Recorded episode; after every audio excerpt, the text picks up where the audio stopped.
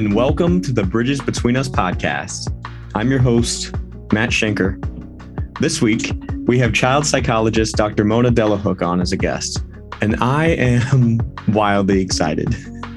I believe she's one of the most important voices in the world right now for helping us reshape systems that meet children's needs.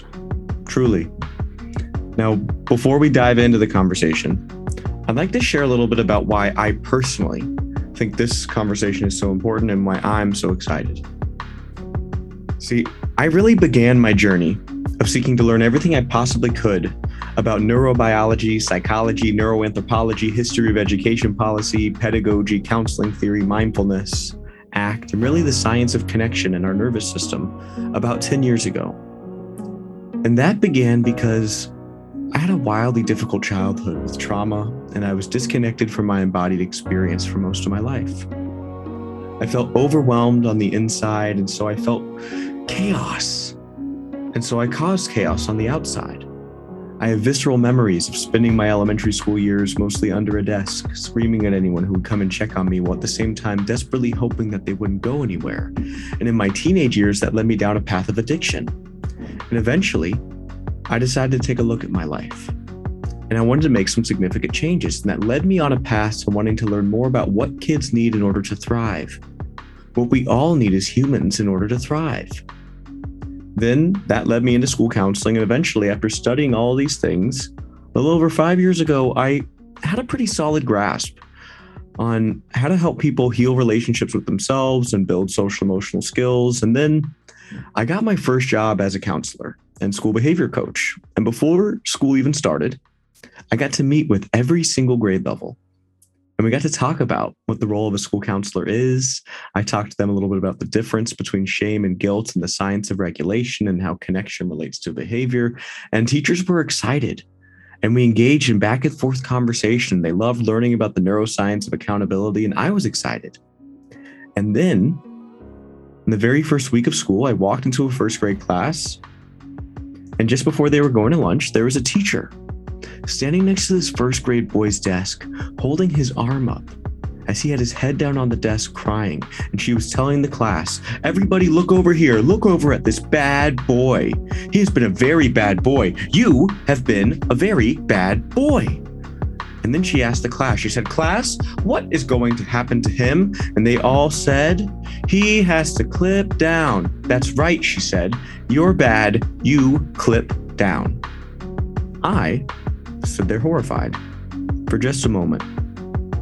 Luckily, they were about to leave for lunch, so I walked over there and I suggested that the teacher take the class to lunch. And I helped that boy regulate, move through what he was feeling, what was happening in that moment. And eventually we repaired some things with that teacher, but the lingering question from that interaction that I was left with was, what did this teacher need that she didn't have?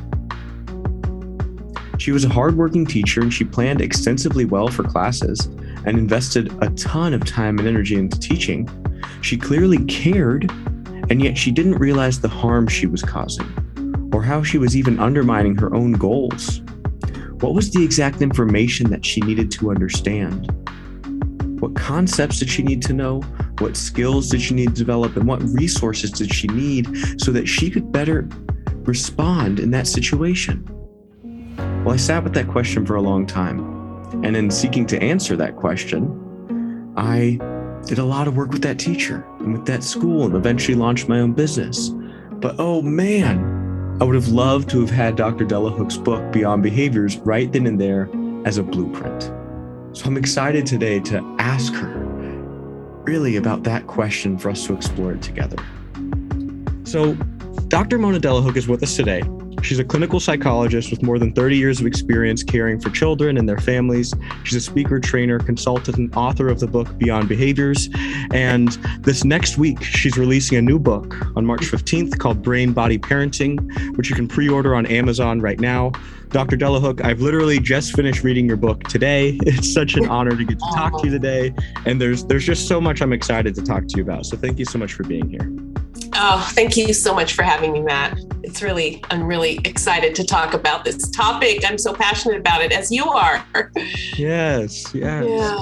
I wonder if we can start with you telling us a little bit about the story of who you are and how you came to care about helping people understand children's needs. Well, I think I can go back pretty far, depending on how far you want to go. But I loved your intro, and that just made my heart feel so compassionate for your background. And I think that our childhoods do kind of forecast maybe how we live our lives and what we choose to study. So I think that it probably did start in early childhood, where in kindergarten, I was referred to, my mother was told to go and get me tested because I was mute. I couldn't talk at school. And so the stories started early. And my earliest memories there was that I enjoyed school, but I just couldn't talk. I was kind of frozen. You get me home and I was fine and talking. And this was quite a while ago, and the system, luckily my mom, she was an immigrant, and she didn't really trust the U.S. system of giving young children psychological tests. And they told her that I had some social deficiencies, and she told me something like, "Well, that's ridiculous. She's just a young child," and just walked me out of there and told me I was fine. I think that early memory tells me, looking back on that self, I know I was a sensitive child. I know I was very, I needed a lot of adult support from the environment. And when I didn't feel safe, I clammed up. I know now exactly why, because I've studied through the brain and the body and neuroscience. I know why. So I think the reason I probably ended up as a psychologist and wanting to study this field was that I don't want other people to suffer needlessly. And so many little children and older children as well aren't properly understood, as I wasn't. And it's very fulfilling for me to just find a career. When I was, probably in middle school, I found out there was a career called psychology where you could help people feel better. I'm like, sign me up. Wow. So then from middle school on, did you just know? I knew. It's so strange. I mean, I was a bit of a bookworm, and I had severe asthma as a child. So I had to, back then they didn't let you go into PE and stuff. So I would just read books. And I read this book called Dibs in Search of Self. And it was about a little boy, a psychologist who helped a little boy who was mute and who couldn't talk, learn to find his voice. And that was when I was 11. So after that, I told everyone I wanted to be a psychologist. And once I figured out how to do that, I didn't realize it would take so many years of schooling. But anyway, I ended up becoming a psychologist at, I think I was 25 and a half or 26. I went straight through. Yeah. Wow. Now, and then in your books, you talk about how studying to be a psychologist, you learned an extensive amount, though something that you didn't really learn officially through your education was a whole lot about neurobiology and the nervous system. Yeah. So when exactly did you begin to learn about the nervous system and neurobiology and how that relates to our psychology? Yeah, that's a great question. Well, about a decade. So you're right. I learned in traditional psychology training and mental health training, you learn a lot about behaviors and cognition, thinking, behavior management, cognitive behavioral approaches, how to do assessments, all of those things. But a neurodevelopmental approach wasn't taught in graduate school, still really extensively is not taught.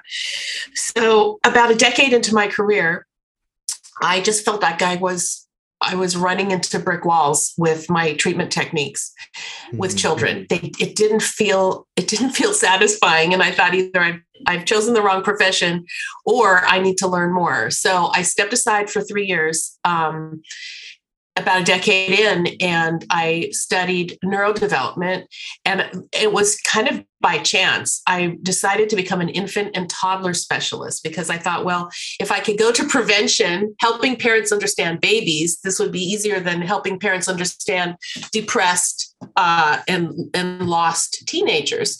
So so that's where I met people in the who were studying that, although it wasn't called that back then. But I met Stanley Greenspan and Serena Weider. They were two people who were researchers and clinicians studying infancy and toddlerhood. And I learned with them, with their group, and got a certificate in that method, and became an infant and toddlers mental health specialist. And then I realized when I re-entered into my work, I realized that what I had learned was in complete opposition to what I was seeing in schools. And your story, it just like almost breaks my heart about the clip chart and the little boy being humiliated. Matt, that's in the last decade, right? Or 5 years? I mean, that was 5 years ago. My gosh, it just kind of really just makes me take a deep breath, because I witnessed those things, and much worse in the special needs population, in the autistic children that I observed, children being put in calm down rooms and being isolated and secluded and sometimes restrained for behaviors that I then knew were stress responses, were their nervous system begging for help. And those behaviors were interpreted as non-compliant. And that was the moment after working with clients directly for about another decade, because I really wanted to make sure that this new way of looking at things worked. But after about a decade, that's when I started a blog, and I started writing about it. And I got so many parents just calling me and saying, this has happened to me too. This is happening. And that's what kind of gave forth to Beyond Behaviors, the book I wrote. It kind of leads me into sort of a big question for you, which is, in the opening pages of your book, Brain Body Parenting, you say that the big problem is that too often we focus on a child's behaviors instead of the child. We're concerned about solving problems instead of cultivating relationships and building bonds. Can we talk a little bit about why? Why are so many parents and educators more focused on a child's behavior instead of a child's needs? Why did so many of the teachers at that school that I stepped into, that many of them had recently graduated from teacher education programs, why did so many of them believe that not only that it was okay to publicly shame a child or to try to solve their behaviors as problems, but not only that it was okay, but that actually they thought it was effective? Yes. And can we also say, you may have said this, but can we also say that we believe that those are well-intentioned teachers? Those totally. Are people who want to help children, right? Teachers don't go into the business to make money or necessarily, but they're well-intentioned. So what's going on here? And the reason is that our modern education system and our modern mental health system. And if I say modern, I really mean the last 100 years. Okay. So the fields developed within the last 100 years. So in the last, say, 50 or 60 years, the stronghold in research in psychology really was looking at behaviors. Some very interesting research came out of Harvard and the labs there, looking at rats and looking at how you can alter animal behaviors through reinforcement schedules. It was incredible research at the time, because they were showing that you can teach rats and other animals, dogs, how to learn. It was very interesting research. It got translated into human research, and they did look at something called behavior modification. So And this is the birthplace of behavioral psychology and behavioral therapy and folks like B.F. Skinner that you're talking about. Folks like B.F. Skinner. Exactly. Exactly. The Skinner box where they have those, the things you learn about in undergraduate psychology, you know? Yeah. And then it got translated into a kind of a program for looking at humans who were really suffering and struggling at the University of Washington.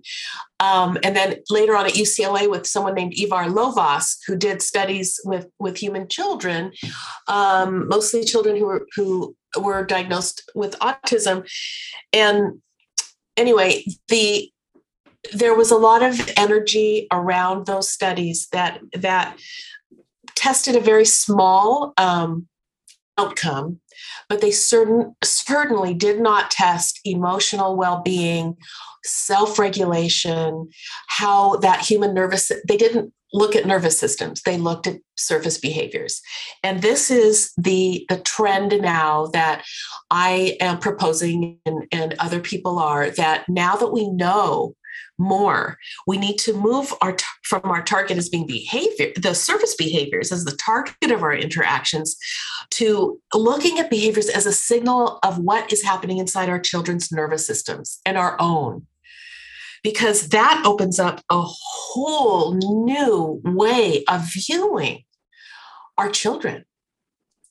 And, you know, and the way you frame it in the book is actually a really bold claim, which I loved, which is in the opening chapters, you give what many parents have been asking for forever, which is a roadmap to parenting. You tell them you're going to lead them to a roadmap to parenting. And the kick is the roadmap is the child's nervous system. Yes. It's customizing our parenting to the child you have. And even more, it's the roadmap is in the real time, because our nervous systems shift in real time. We are sensing, reacting humans, and our autonomic nervous system specifically reacts to everything from the thoughts we have to the sounds we hear to the foods we taste. So, yeah, I'm making a pretty bold claim, and that is, I'm going to give you a roadmap, and actually the roadmap is your child. Yeah. Well, yeah. What do you say to folks? I mean, it breaks my heart really when we have conversations about our education system, because when we really look at the science, like you're saying, we realize that children's behaviors are just the tip of the iceberg. And that really, when we're having conversations about supporting children who are presenting with challenging behaviors, we need to be having conversations about supporting children's nervous systems. And to support their nervous systems, like you explained so well, they need co-regulation with adults. They need adults to create systems that help support their nervous systems. And yet, the majority of our schools are filled with practices that are rooted in science from decades and decades ago that we now have learned is outdated and incomplete. Absolutely. The science may have been valuable and was valuable in some applications 60 years ago, but now the science is revealing it, particularly the decade of the brain, right? The 1990s was the decade of the brain. A slew of information coming out of so many institutions, including Harvard Center on the Developing Child, on how humans develop resilience. There's only one way human beings develop resilience, and that is through relationships of trust and safety.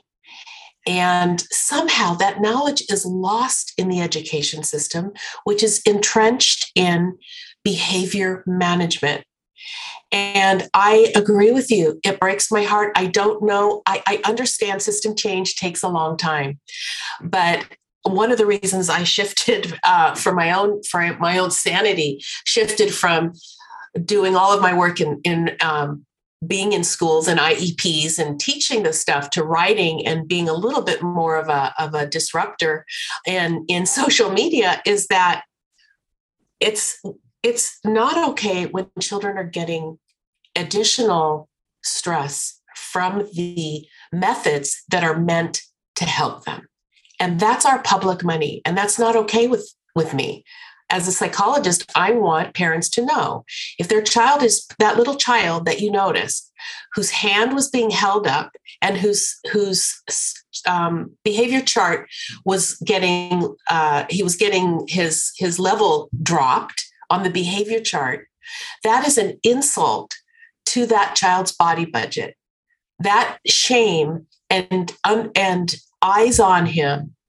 Not only is that an insult to that child's body budget, to everyone else in the class who is sensitive to maybe that's going to happen to me, their little hearts were racing too.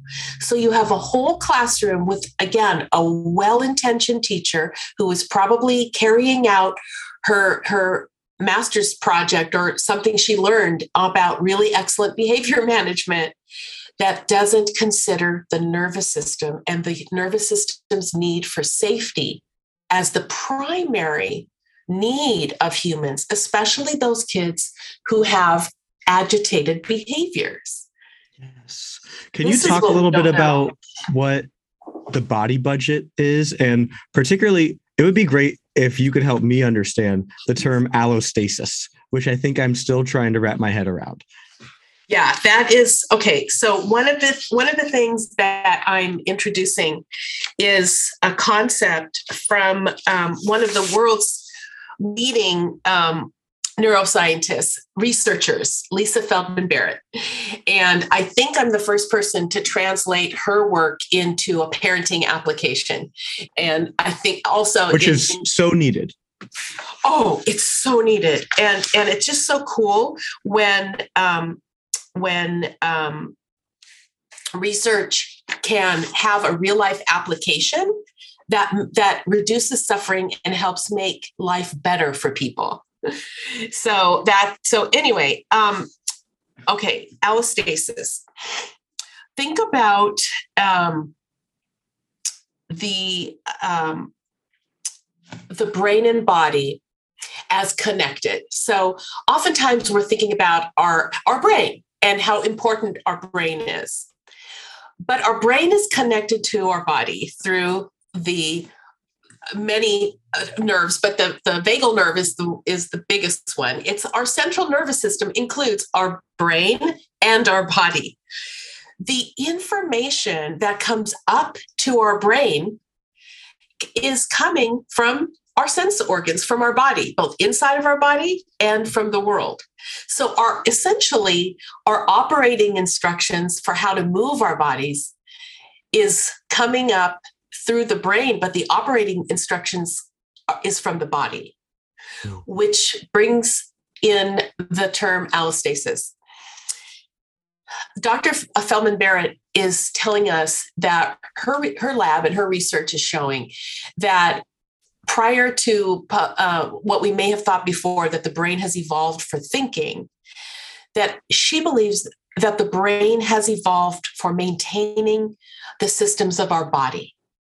Mm. So rather than thinking that the brain is there to, as the highest purpose, to think, the energy that goes on in our brain is constantly making sure our body is safe and in working condition. That means it is running all of those systems and keeping us in homeostasis. So think about it's regulating the water, the oxygen, the sugar, the glucose, all of those things that we need to actually physically stay well in the moment, stay upright, and everything that we do, every interaction we have with a person, every stressor we encounter, every loving thing that happens to us is either a withdrawal or deposit into our allostasis, which she calls the body budget. Mm. So allostasis is regulation of our body, and she is likening it to a bank account, which I just love, because we can think of our children as having, and ourselves as having, a body budget. So if your child, for example, slept really poorly the night before, and they may be getting some teeth in, right? They're teething, and then maybe they're a toddler. Those two things are going to decrease the balance in the child's body budget so that they may have more agitated behaviors the next day, because those behaviors are reflecting a nervous system that's a little bit more vulnerable to stress that day.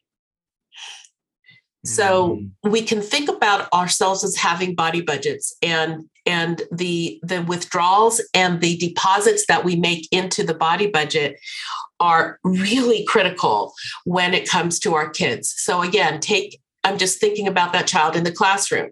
Yeah. Say he was pulling things off someone else's desk, or maybe he was trying to run out of the classroom, or some egregious thing that involved what would look like as major noncompliance.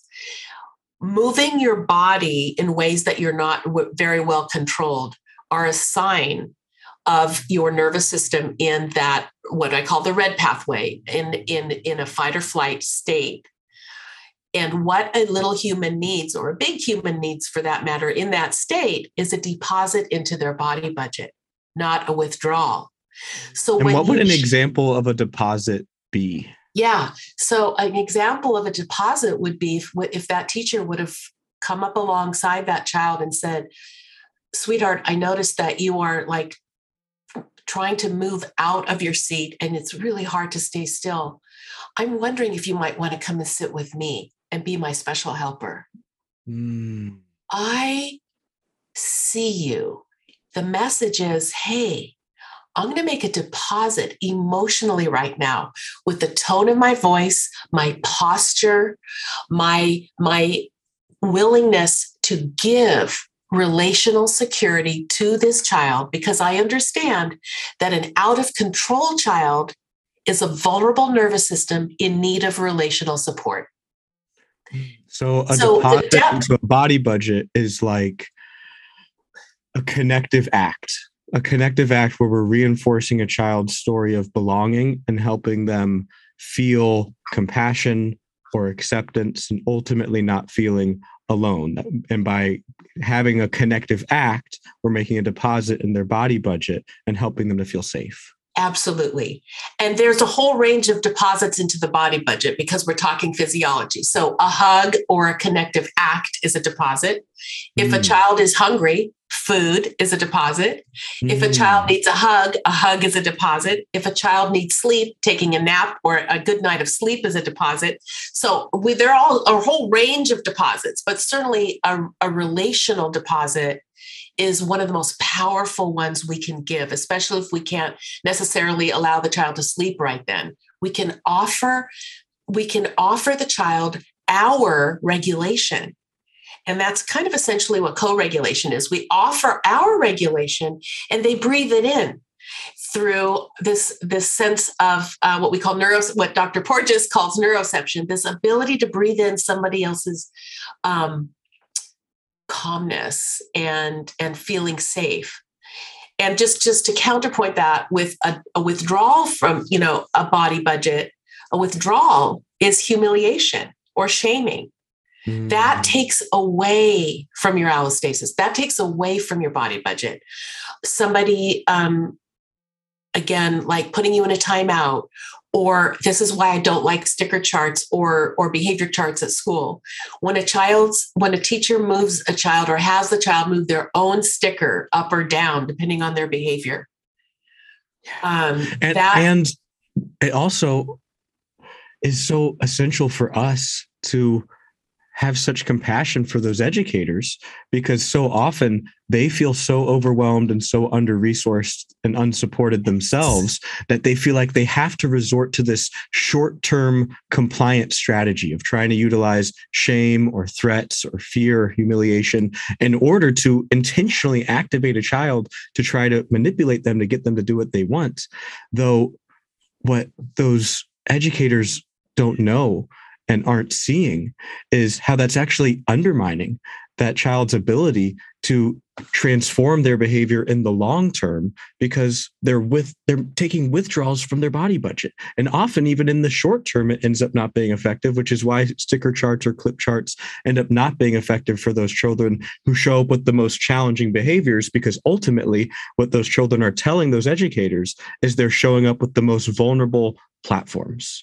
And what that educator's doing is they're making their nervous system even more vulnerable by attempting a short-term compliance strategy like shaming intentionally or threatening or humiliating.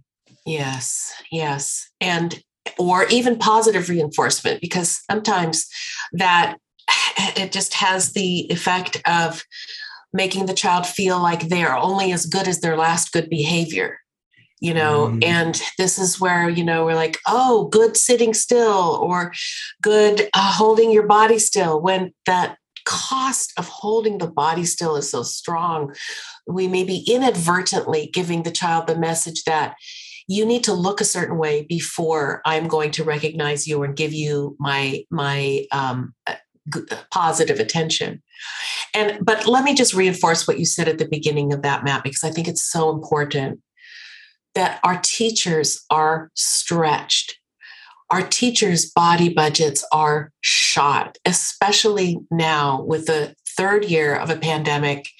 Our teachers are heroes in my mind, and I have so much respect and gratitude towards them. And I just hope if any teacher is listening to this, you are hearing a kind of a new and evolving paradigm that's coming from you know, neuroscience and compassion research. But please know we're not saying that you are intending to withdraw something from a kid's body budget. Your school, our public school system, our education system for teachers is teaching you how to do this. It's expected that you have compliant classrooms, and behavior charts are practically, you know, like bread and butter for education. So it is an unusual situation. And I'm hoping that people like you and I, when we're talking about this, and my book, Brain Body Parenting, is explaining it piece by piece, breaking it down as to what we should do instead, based on an understanding and a respect for the human body and brain. Yeah. Now, I wonder, what if there are educators listening who are thinking, I already have so much on my plate, and now you want me to make more time for connecting with these children and meeting even more of their needs? I'm doing as much as I can. Do I really have time to be trying to connect with them in this way? What do you say when an educator says, really, do we even have time for all of that? Yeah, I say I totally hear you. And who has extra time, especially teachers? Oh my gosh. But here's what I say. Contrary to popular belief, when you go with the flow of a child's behavior and aren't afraid of it, and when I say afraid, I think we are so judgmental of behaviors that appear to be oppositional. But all it takes is shifting your lens. It doesn't take more energy. In fact, if you relax and allow yourself to make a lens shift in your mind about when you see a child with an oppositional behavior, it doesn't necessarily signal you have to work harder at creating a behavior strategy for the child. But what you can do is relax into the knowledge that this is a child who's struggling, and this child would do well if they could, as my friend Ross Green says, but they need support. And so it actually can reduce your stress load. If you try it, just try it. Look at a child who's having a really hard time, and then with as much compassion as you can muster, offer some compassion to that child. Like, I see you. This human, honey, I see you. Maybe you need a little break. Would you like to just chill out? Or would you like to come and be a helper in my class, in the class right now? Or, you know, offer something else. Maybe there's an aide in the classroom who can help you, who can sit with the child for a moment and just offer a few minutes of human connection. You'd be shocked at how that shifts the child's nervous system into the, what we call the green pathway, that allows the child to have socially cooperative behaviors because they want to. That's our natural state when we're feeling safe. So, you know, I think about the phrase Dr. Brené Brown uses, which is you can either, when we don't make time for attending to fears and feelings in the front end, you will always spend time in the back end attending to challenging, problematic behaviors. And what I hear you saying and what I see you talking about in both of your books is you are empowering educators and parents with a playbook of how they can attend to feelings and fears in the front end so that there are less of those challenging behaviors, because we will know how to more effectively meet children's needs that are going on below the surface. Absolutely. Yeah, I love that. Yes. When we think of behaviors as the tip of the iceberg and understanding that there's so much more than discipline. And I have to admit that before I studied, did my study, I had a couple of children myself, and I used timeouts and what was called authoritative positive parenting, that literature on high authority, high warmth and engagement. I did all that. But I treated behaviors as personally my problem. Like I was a bad mom if I didn't get that behavior taken care of, nip it in the bud, That's how I was. I think our culture is kind of ingrained in that. And parents feel so much pressure. And I do, I get it. I did too. We feel so much pressure. We feel so judged. And it's a really hard job to be a parent. You want to raise up your child right.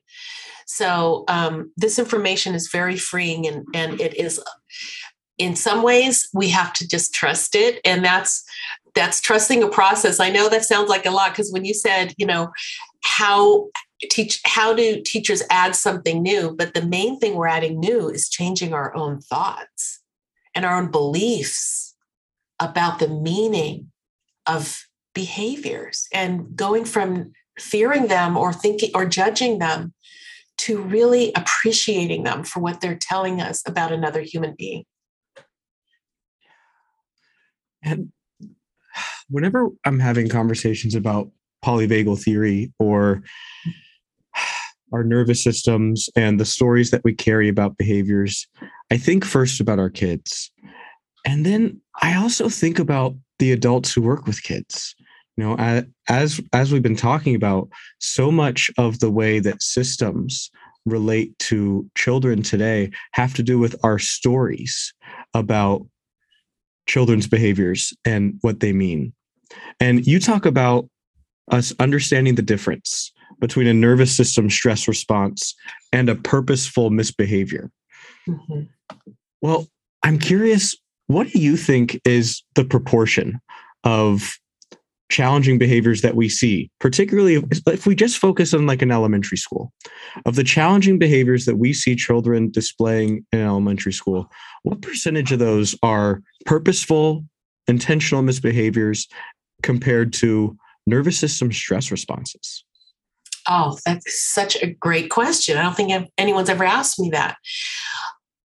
Honestly, in a school setting, I would have to say, I really believe that children do well when they can. So I would say that the vast majority, I probably would say 90% are stress responses, because I believe children are not incentivized in their hearts to do wrong. So I would say it's 90%. And I'm not saying, of course, that children aren't little scientists and don't test limits. Of course they do. And as if you've ever been around a toddler, they're constantly little scientists, and we have to help them understand what's okay and what's not okay.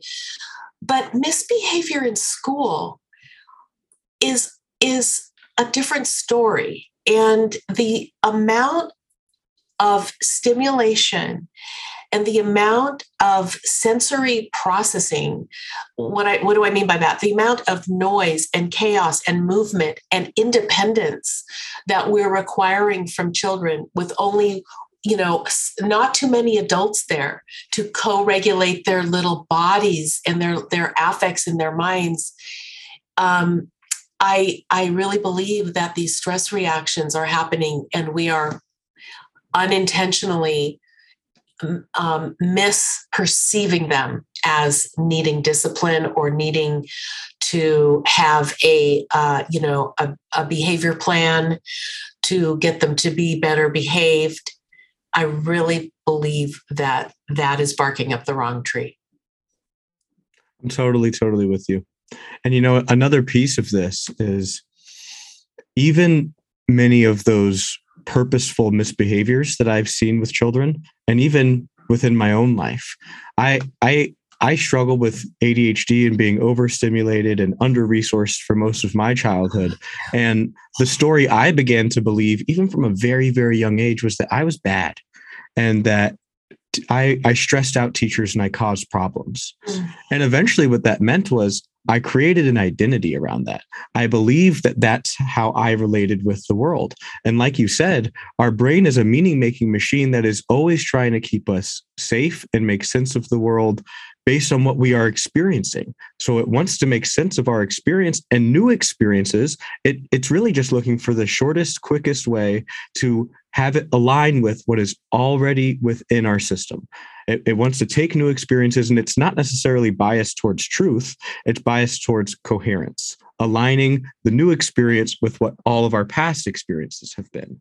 And what that means is if I form an identity around being someone who causes problems in a classroom, who isn't liked by my teacher, then actually I may even begin to seek evidence for that, so that the story of what I believe about my world is reinforced, so that I can feel secure, so that even if my nervous system feels triggered, it may feel familiar to me. And so that begins to feel familiar. And so even that purposeful misbehavior can often be traced back to challenges in relationship. Oh, that is just so stunningly well put.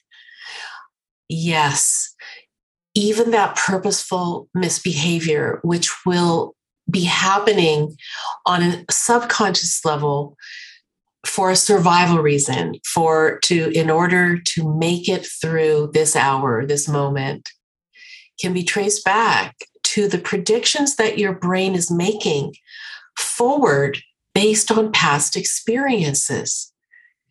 Those past experiences start to inform our brains from the moment we're born. And you may not have had a caring adult who is offering you different explanations for your behavior other than messages, again, and they may have been well-meaning people, but messages that you're choosing to misbehave, or you're squirrely, or you're a troublemaker, or you're just not. You know, you didn't get somebody in your ear saying, hey, buddy, it seems like it's hard to focus right now. Hey, that's cool. Or, you know, your body's needing to move. Let's check that out. We're all different. You know, you didn't have that angel on your shoulder or person in your life that many children don't have, because we are so indoctrinated to be afraid of behaviors. Or label them in a DSM way, like anxiety, ADHD, oppositional defiance, conduct disorder. I'm not saying that ADHD isn't a legitimate deal that has a medical presentation. I'm not saying that. I'm just saying that our children are often told they have something, rather, you know, and what does that do? It's like, oh, tell a 5-year-old, you have ADHD, or you have anxiety, or you have oppositional defiant disorder. I've seen little children, you know, pediatricians tell them that. We need to change the narrative to let children know that their body is adapting and protecting them. And we're going to help them adapt and protect them in a way that might be a little bit more, that's easier and gentler on their nervous systems. Absolutely. And I love that how you're framing this conversation, that it's not about us attacking the labels of diagnoses, that diagnoses can serve a purpose. However, when we look at how diagnoses and labeling and pathologizing, how those tendencies are impacting how children are currently being raised and treated and supported, we have some serious problems, and we need to expand our conversation. We need to be expanding our conversation. We need to be expanding how we're giving support, so we're actually more truly and more deeply meeting children's needs. One example I think of is children with ADHD. Yes. The vast majority of children who are diagnosed with ADHD, who are receiving treatment, over around 80%, are only receiving medication as treatment, despite the fact that the American Psychiatric Association, the first line of recommended treatment is behavioral therapy. And the second line of recommended treatment is behavioral therapy in combination with medication. And then only then the third line of recommended treatment is medication. And medication certainly is useful and is a helpful tool in supporting people and navigating their life so they can connect and contribute. And we need to make sure that we are having full conversations about what children need, that when we're not having conversations that include a child's nervous system and what it needs, and when we're not having conversations around the relationships in a child's life and the systems that a child exists within, then we're having incomplete conversations that aren't fully supporting what's best for a child. I couldn't agree more. Those incomplete conversations are siloed into everyone's area of specialty, right? Psychiatry doesn't talk to mental health, and educators don't talk to mental health therapists. Our systems are pretty siloed because our education of different disciplines that treat children are That's how they were taught way back then, when we thought the brain is actually sliced into different pieces, but they all communicate to each other.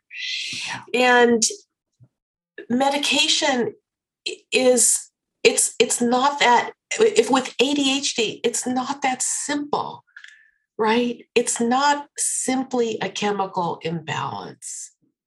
Because even if you then get medication, that may raise the floor of your capabilities, but ultimately it's not teaching you new skills and it's not building new neural pathways. So even if a child is receiving medication, and even if they're receiving the best medication for them, sure, they still need other supports and treatments in order to expand their ability to connect and contribute in the world.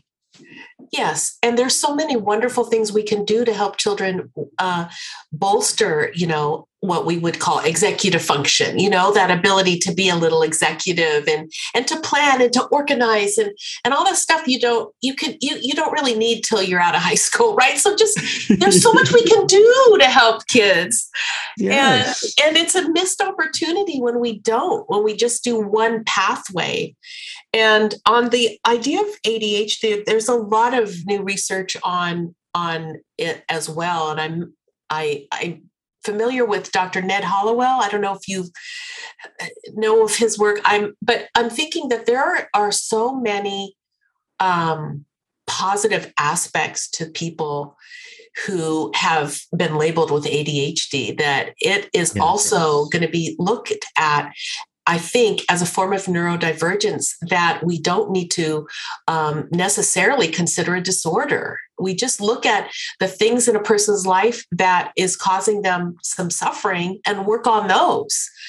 But why can't we have tolerance for different levels of movement and how fast people think and how, some of the top executives I've had the privilege of knowing were labeled with ADHD and in childhood, and they're brilliant, amazing people, and they're unusually interesting to me, and I love them. So we need to give children also the message that they are loved for who they are, and that their brain wasn't a mistake, that they are whole humans, and we all have individual differences.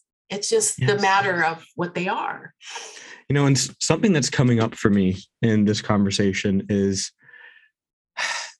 how really this all returns back to regulation and lack of having the co-regulation that we need in order to build the nervous systems that we need in order to navigate the complexity of life. Because ultimately, when we don't receive the regulation support that we need through our childhood, then it becomes difficult for us to develop emotional regulation skills. And what then tends to happen is we can relate with our emotions as if they are problems to be solved rather than experiences to be had. And in that space, we then can see anything that causes us discomfort as something that our nervous system then gets activated by. Meaning, if our child is doing something that is different from the norm and it makes us uncomfortable, or our child is navigating some challenge that we believe we need to solve immediately there and then, that much of the conversation we're having about creating behavior management systems or relying only on medication as a solution to solve any challenges that a child is facing, that much of it often comes back to us as adults having an inability to really hold the complexity of our emotional experience in order to have the conversation about systems that are not functioning in ways that fully meet needs. That because a conversation about the systems that aren't meeting our needs is such an overwhelming conversation, instead, we really crave quick fixes. We really crave and yearn for and want quick fixes and quick solutions. We do. And, you know, it's so hard being human. It's so hard being a parent. And we do crave it. It would, you know, who doesn't want a quick fix, right? And, and especially when we're kind of sold a bill of goods that there is a quick fix.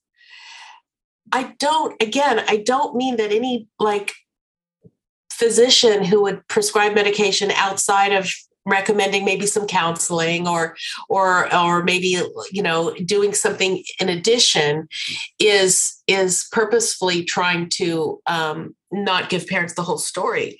But parents get a lot of ideas that there are quick fixes and that they're effective.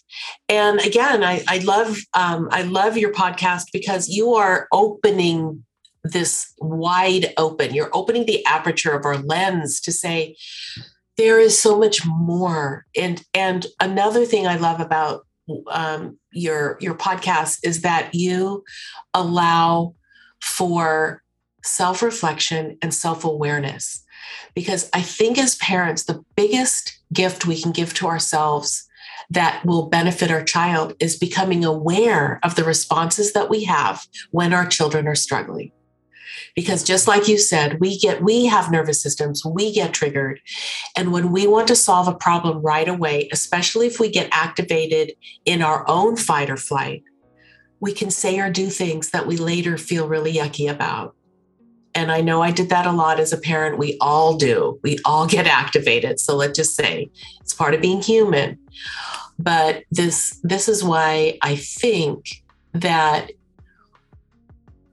mindfulness, in whatever you feel that it is. I'm not talking about it in like any sort of spiritual way, but just the awareness of one's state there's so much research behind it, because I think that it really is a window into our nervous system. And once we understand that a nervous system in distress needs a nervous system that's not in distress. And that's where we can be the leaders for our children. We can say, I'm going to prioritize my own physical and mental health. I'm going to have compassion for my history and start to understand my triggers as a parent. That in and of itself is such a gift to your child. And well, Dr. Delahook, I'm so inspired by the work that you're doing, and it's such a gift that you are taking such complex concepts that really are cutting edge in the science, and you are translating them into real world applications in ways that are accessible and digestible, which is a skillful thing to do. It is not always an easy task, and you are doing it gracefully. And I am just so excited to continue to see the work that you're putting out there in the world. If folks are listening and they want to learn more about you, they want to learn more about maybe polyvagal theory and helping children regulate their nervous system, maybe even learning for themselves a little bit more about neurobiology. Where would you direct them? Oh, well, I've got a lot of resources at my website, monadelahook.com, a blog, and just a lot of resources, and Facebook and Instagram at Dr. Mona Delahook, where I try to post research that's interesting and relevant and hot off the press. So join me on social. And I'm hoping that that these resources will help parents suffer less and find more joy with their kids. I'm so grateful to be with you today. Suffer less and find more joy. Well, everybody, thank you for listening. I certainly feel like I'm finding more joy from this conversation. So thank you for being here, Dr. Delahook, and everybody else. Thank you.